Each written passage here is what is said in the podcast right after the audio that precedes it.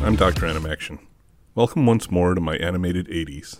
It's been a pretty fun trip through the decade, and we're getting close to bringing it to a close. One more episode after this, and then I'll do my ranking and wrap up, and then it's off to the next adventure.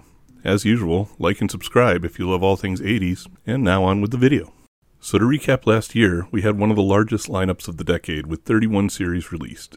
The decade's trend of new versions of old classics continued, with several legacy characters making comebacks, and the Toys with No Storyline trend continued as well, with three more of those.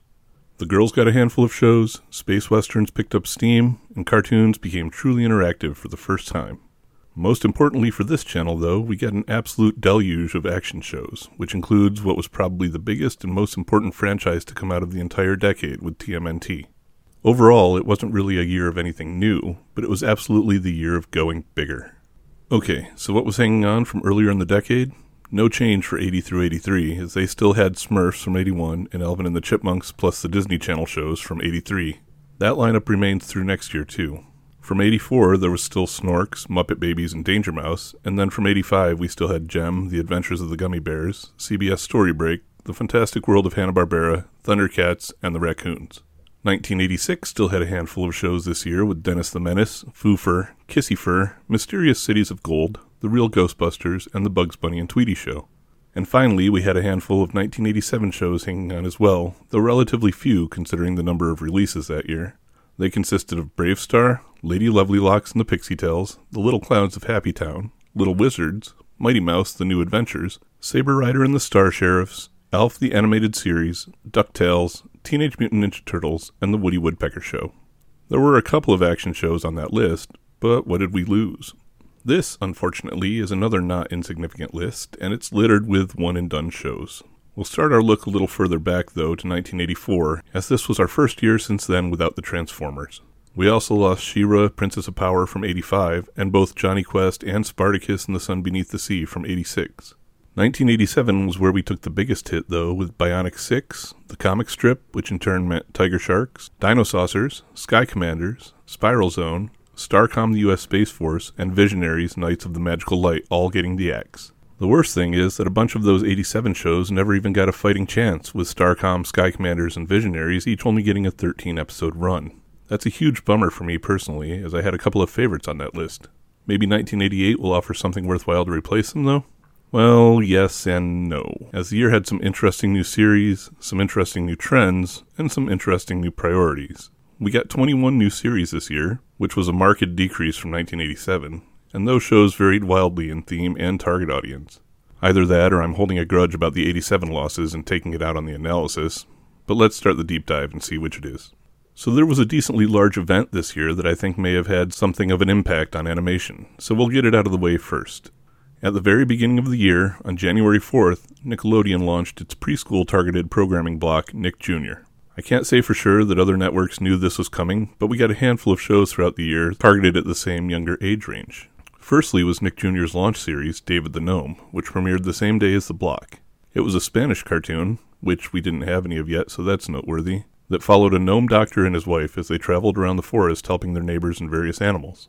A few months later in April, Nick Jr. also began airing episodes of a UK cartoon from 1979 called Dr. Snuggles. The block also brought over a handful of other shows from Japan, like Adventures of Little Koala, Belle and Sebastian, The Adventures of the Little Prince, and Noozles. If you guys want, I guess I could do an episode on preschool shows, but I really don't want to dive into all of them here. Less than two weeks after the launch of Nick Jr., Disney added new shows to their lineup on Disney Channel as well that, in my opinion, were geared a bit younger. The Adventures of Winnie the Pooh took one of Disney's big name characters and gave them their own made for TV series. It took all of the characters from the previous Winnie the Pooh animated film and gave them new adventures and expanded stories in the Hundred Acre Woods. And it took until the fall programming season, but CBS jumped into the younger audience arena with the adventures of Raggedy Ann and Andy, who came to life and traveled to an alternate dimension to fight a villain called Cracklin when no one was around. It was based on the Raggedy Ann and Andy characters from 1918, though I guess that was probably pretty obvious. This year also had more than a couple of classic characters come back to airwaves, with Yogi Bear, Beany and Cecil, Garfield, Superman, Charlie Brown, and Scooby Doo all getting new series. We'll start with Beany and Cecil, who I'd never heard of before researching this series, but who were apparently based on characters that originally aired in a puppet show from 1949. The characters first appeared in animated form in 1962, and this year was an effort to revive them. The show only aired for five episodes, though, as apparently the rights holders were difficult to work with. There's some interesting reading about it to be done if you want an intriguing story of how creative differences can completely bury a property.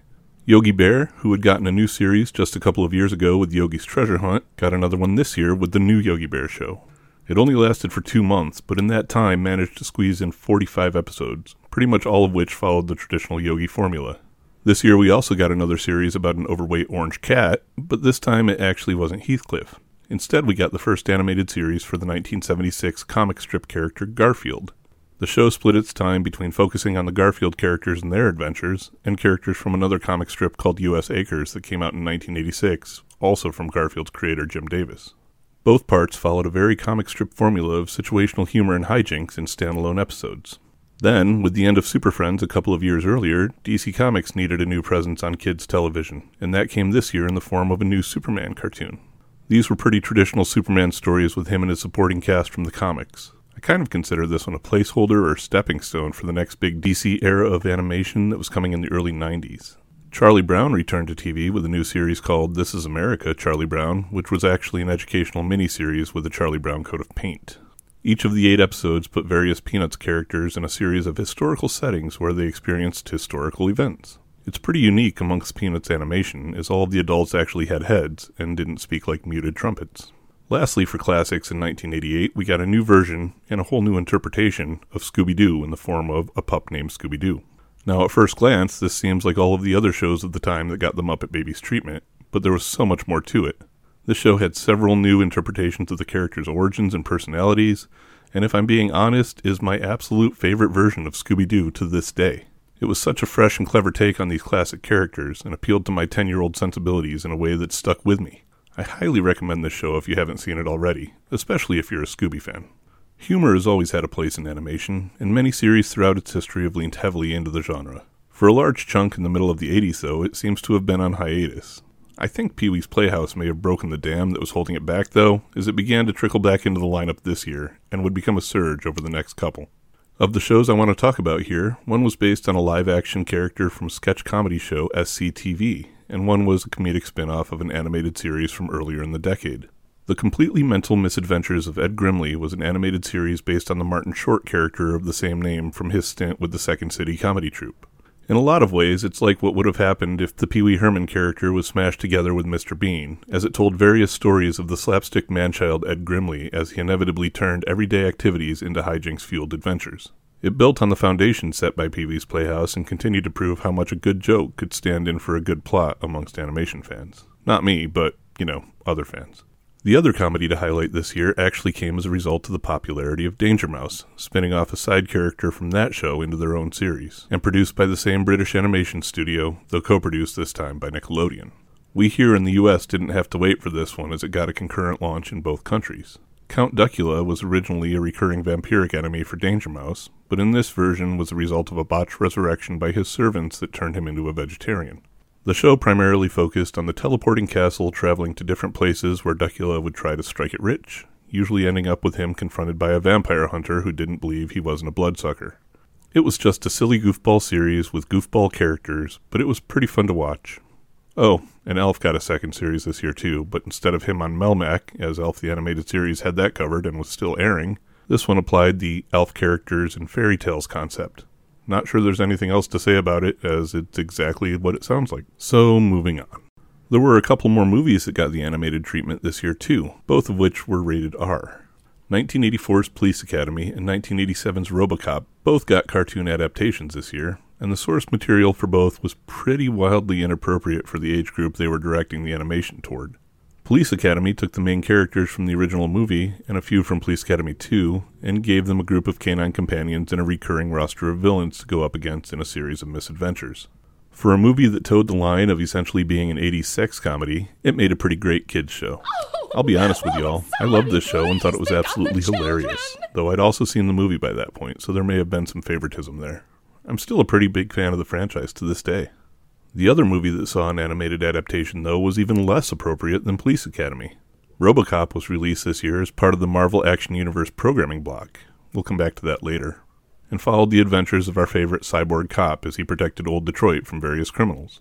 It had all the things kids love about an animated series, with a character experiencing an ongoing crisis of personality as he tries to reclaim his humanity, workplace prejudice, and even Middle East politics. I'm really not sure how this one ended up getting an animated version, as without the graphic violence, social satire, rampant drug abuse, and co ed locker rooms, there's not much left of the original Robocop here. But he has a red dot in his visor, so maybe the company making it got him confused with KITT from Knight Rider. Oddly enough, though, this wasn't even the character's only animated adaptation. The Fantastic World of Hanna-Barbera added Fantastic Max to its 1988 lineup, which was about a baby and his Tinker Toy robot going on adventures in space thanks to the magic powers of the plush toy alien FX. I, I, I really don't know what FX was, but one of those. I watched this show a bit way back then and remember some parts of it, but I have no idea what to say about it. They flew a baby bottle shaped spaceship had various adventures in one form or another, and had a baby constantly saying, Dirty diapers! And things went bad. Weird show. The other one I'm dropping into this category was about a dinosaur hatched from a petrified egg and adopted by a group of teenagers. The reason it defies classification is because this skateboarding, video game playing dinosaur is constantly being hidden from a concert promoter who wants to make money off of him. I guess the guy thought that's what bands like Metallica needed to really pull in the fans a dinosaur that stood on stage with them. Eventually, Denver gets sold to a scientist for experimentation because the scientist also thinks a dino will make him famous. I don't know why everybody thinks a dinosaur will make them famous in some capacity, but anyway, he escapes and rejoins the teenagers. It's just bizarre and a lot to really dig into. Oh, and did I mention that Denver can time travel and take the teens back in time with him? Sure, perfectly reasonable. I'll just leave the show right here and casually move on. Oh, wait, wait, wait. There's another one to mention here the Garbage Pail Kids. They were based off a series of trading cards, stickers, trading stickers, whatever. It was a series built on fart jokes and gross out humor, but if you were a kid at the time, it was pretty huge. It's one of those things that defies explanation, but if you know, you know. Oh, and they also spoofed popular movies in the series. Check it out for yourself if you've got some decently morbid curiosity going. This one only aired outside of the US, but it was based on an American property, so I wanted to include it here. We'll finish this one off by looking at the action shows that I haven't already covered. Let's start with one I briefly mentioned earlier the Marvel Action Universe. This programming block was an hour and a half long and consisted of Robocop for a third of that runtime, as well as reruns of several older Marvel animated properties like Spider Man and His Amazing Friends, and Marvel co production efforts like Defenders of the Universe and Dungeons and Dragons for another third. It's that final 30 minute chunk that I want to talk about here, though, as it was filled by Dino Riders. This was a really cool show about two warring groups, the Valorians and the Rulons, fighting each other using weaponized dinosaurs. Was it practical? No, of course not. Both groups had access to advanced technology and could have thrown together some tanks or planes or something to fight each other with. Was it awesome, though? Hell yes, it was. What kid didn't love the idea of riding a Triceratops decked out with battle armor and laser weapons? Yeah, this one was absolutely there to sell the badass toys released the same year, but it also checked all the boxes for us kids of the time. Too bad it only ran 13 episodes, like some of those others I mentioned. We also got a sequel to one of my all time favorite animated series in Robotech 2, The Sentinels. Well, I mean, we kind of got a sequel. It was supposed to be a sequel, but what we really got was a three part pilot that didn't get picked up as a series and instead was just rolled into a movie and kind of forgotten about. It did have some cool moments, though, like the Invid invasion of the Robotech Master's homeworld, and it included characters from all three of the series' story arcs, which helped tie them together even better than they were before. It's a shame we didn't get more, but I'm happy we got anything at all. And the last series I want to talk about in this section, and for the year as a whole, is Cops. This show followed the efforts of the Central Organization of Police Specialists as they tried to stop the criminal kingpin Big Boss and his minions from committing their various heists and schemes.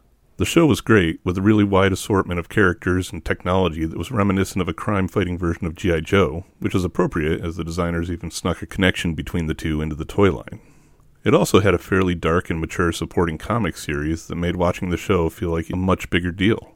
It also also had what I'd consider to be a significant first for cartoons of that period, as the leader of the good guys was a black character. Bulletproof wasn't the first character from an underrepresented segment of the population to appear in our cartoons, as there were several other non white, non male characters throughout the decade that had some pretty decently prominent roles, but he was the first to lead a cast like this, and I think that was a pretty big deal. So, how many of these shows can you officially watch as of June 2023? Most of them, actually. There are a few series like Dino Riders, The New Adventures of Beany and Cecil, Robocop, The New Yogi Bear Show, and Fantastic Max that are kind of difficult to track down with no official DVD releases or streaming. David the Gnome is also hard to find, with a ridiculously expensive out of print DVD set, and likewise with This Is America Charlie Brown, though those are way less pricey. Dr. Snuggles does have a fairly readily available DVD though, but it's a UK only release, so you'll have to have a region free player to watch it. But beyond that, all of the others are available enough. We'll start with the streaming series, which includes Robotech 2 The Sentinels on Crunchyroll and also on out of print DVDs, and The New Adventures of Winnie the Pooh on Disney Plus. We also have Alf Tales running on Prime Video. Everything else, including the completely mental misadventures of Ed Grimley, Cops, Denver the Last Dinosaur, Garbage Pail Kids, Superman, The Adventures of Raggedy Ann and Andy, Count Duckula, Garfield and Friends, Police Academy, and a pup named Scooby Doo can all be purchased at least partially on DVD. Some of these are also available on various streaming services out there too, so just give them a Google. And there you go, another year wrapped up. This one was a bit smaller and a bit less significant, especially from an action perspective, but there were a few gems in there. I especially like Cops from this year, and I love that the whole 65 episode series can be picked up for less than 6 bucks on Amazon. But what do all you think about the year? Have any strong feelings about anything that came out or how it stacks up to the other years we've covered so far? Let me know in the comments. As usual, hit the like and subscribe if you love all things animated and, well, no year restriction anymore, I guess, just plain animated. Then subscribe if you haven't already. I'll see all of you when we wrap up the decade next video. Thanks for watching, Stay tuned and stay tuned, as in cartoon. Later.